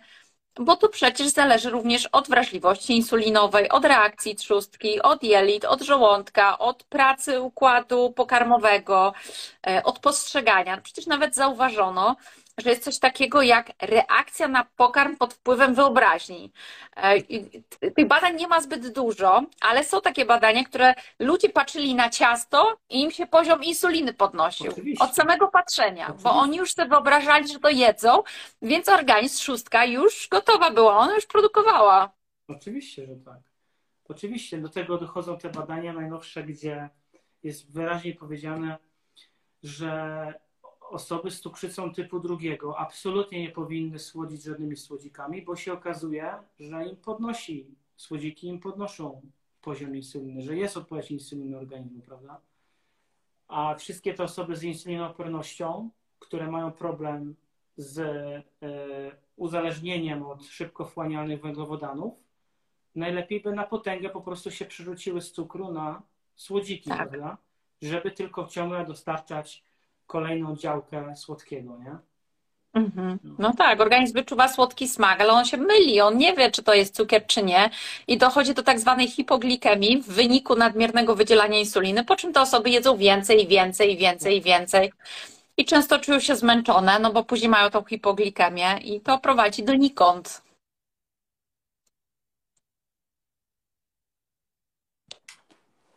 Ostatnie pytanie. Ostatnie pytanie. Jaki trening jest najskuteczniejszy w kwestii regulacji poziomu glukozy czy insulinowrażliwości, na przykład u osób, które jeszcze nie mają cukrzycy typu pierwszego i mogą z tą insulinowrażliwością popracować? Z tego, co pisze Bernstein, to jest to przede wszystkim e, wyczerpujący trening siłowy. To nie musi być długi, zresztą też o tym wspominał dr Najman. To nie musi być długi e, wysiłek. Ważne, żeby był wyczerpujący e, i żeby też, no okej, okay, i wbudował mięśnie. No, jednocześnie Bernstein doskonale wie, że no nie każdy jakby pała wielką miłością do, do podnoszenia jakichś tam ciężarów. Wiadomo, że kobiety mogą mieć też jakieś tam opory przed tym. Można zasadniczo stosować też no, takie porządne cardio, ale to, o czym mówi Bernstein, to jest takie bardzo wyczerpujące cardio do wzmocnienia serca, że tak powiem. Nie? Dlatego, mhm. najczęstszą przyczyną zgonu w przypadku cukrzyków no jest jednak e, zawał, udar i tak dalej. Nie? To ryzyko wzrasta pięciokrotnie w momencie diagnozy. I żeby wzmocnić to serce, no to wiadomo, dietą czyści się, że tak powiem, arterie, ale żeby wzmacniać serce, to albo to można robić przy pomocy takiego bardzo wyczerpującego cardio, e, albo wyczerpującego treningu siłowego, który wiadomo jednocześnie też buduje mięśnie i, i, i to pomaga, to zdecydowanie pomaga. Mhm. No i jeszcze tu tylko dopowiem, że mm, kiedyś czytałam w kontekście insulinoporności, to było, wiesz, paradoks taki dla mnie, bo ja jestem też z zawodu, oprócz tego, że dietetykiem, to trenerem i mhm. trenerem kulturystyki i przez 20 lat pracowałam na sali. Zawsze ludziom powtarzałam, że to jest ten wzór 220 minus wiek i chodzimy sobie w przedziale tlenowym. A tam przeczytałam, że były badania, że ludzi wsadzono na przykład na taki rower stacjonarny i kazano im przez minutę rozpędzić się tak, że po prostu tchu nie mogli e, złapać i to był koniec treningu. Tak. I co się okazało, że codziennie taki trening jednominutowy, ale doprowadzenie się do takiej skrajności spowodowało, że poprawiła się insulinowrażliwość i ustabilizowały się poziomy glikemii w porównaniu do osób, które właśnie miały te treningi takie w przedziałach tlenowych, bo to się tkanka tłuszczowa spala i się okazało, że tamten trening, o, o, o ile mentalnie to fajnie wpływa, to na insulinowrażliwość nie miał żadnego wpływu. To lepszy był ten krótki, a bardzo intensywny. No tak właśnie w książce pisze Bernstein. Dokładnie to jest to, o czym teraz wspomniałaś, że yy, jakby on też yy, poleca coś takiego, żeby się z samym sobą ścigać na takiej zasadzie, żeby przesuwać ten próg. Im mhm. dalej się da i tak ćwiczyć, żeby być całkowicie wyczerpanym po tym krótkim wysiłku, nie? Że po prostu mhm. człowiek nie miał szans, szans, sił po prostu ustać na nogach po takim wysiłku. Krótki, ale bardzo wyczerpujący, tak. No właśnie, więc ćwiczenia siłowe tak samo. Duży ciężar, krótko, tak. idziemy na siłownię na 30-40 minut i po temacie, a nie tak. wysiadujemy tam, tak jak to kobiety mają tendencję, małe ciężarki. To jest po prostu męczenie się i, i, i nie doprowadzi do, do żadnych wymiernych efektów. Tak, to, że no, to, jest, to jest e, jakby moja odpowiedź na na pytanie odnośnie treningu. Ja Ci bardzo dziękuję, Łukasz, za to, że byłeś moim gościem dzisiaj i że odpowiedziałeś. Ja jestem przekonana, że ten live jest mega, mega wartościowy dla wielu osób, bo powiedziałeś tutaj mnóstwo fantastycznych rzeczy. Poza tym, że oczywiście odsyłamy do książki, która jest, no, tak jak powiedziałeś, kompleksowa. Tam znajdziemy odpowiedzi na każde pytanie, które mamy w tej kwestii. No i na koniec chciałabym, żebyś jeszcze powiedział, gdzie można Ciebie znaleźć, gdzie można szukać Twojej wiedzy, bo jest grupa na Facebooku, masz super stronę. Zgadza się. E, zasadniczo polecam przede wszystkim e, www.sposobnacukrzycę.pl. E, ja tam zamieściłem takie przewodniki. Ja od dwóch lat sukcesywnie, dzień w dzień na swojej grupie facebookowej zamieszczałem jakieś tam artykuły o cukrzycy. I to potem jakoś zebrałem w całość, dlatego że Facebook mnie cenzuruje i, i wyrzucają już moje wpisy na mojej grupie, więc ja stwierdziłem, że żeby jakby zachować tą wiedzę, no to ja ją tak trochę zepnę w jedną całość i upchnąłem to u siebie na stronie internetowej. Także sposób na cukrzycę.pl, tam jest strona internetowa i tam są zakładka przewodniki jest, e, gdzie są te przewodniki, jest odnosik do, do grupy facebookowej, jest odnosik do mojego Instagrama tam, jest e, ten tutaj właśnie, że tak powiem, zdjęcie książki. Jak się kliknie na to zdjęcie książki, to wchodzi się bezpośrednio na stronę wydawnictwa, gdzie tą książkę można kupić. No może nie teraz, bo akurat jak mówię, wznowienie będzie dopiero po, po nowym roku. Trzeba po prostu czatować na nią. E, wiadomo, jest e, moja grupa facebookowa, protokół doktora Bernsteina dla cukrzyków. Zapraszam wszystkich gorąco do, do uczestnictwa. Tam również zamieszczam mnóstwo materiałów e, przeróżnych, czy to będą przepisy kulinarne, czy to będą badania najnowsze naukowe, czy to będą jakieś moje wpisy motywujące, czy polemiczne. No dużo jest takich przeróżnych materiałów, gdzie można się ciekawych rzeczy dowiedzieć o cukrzycy.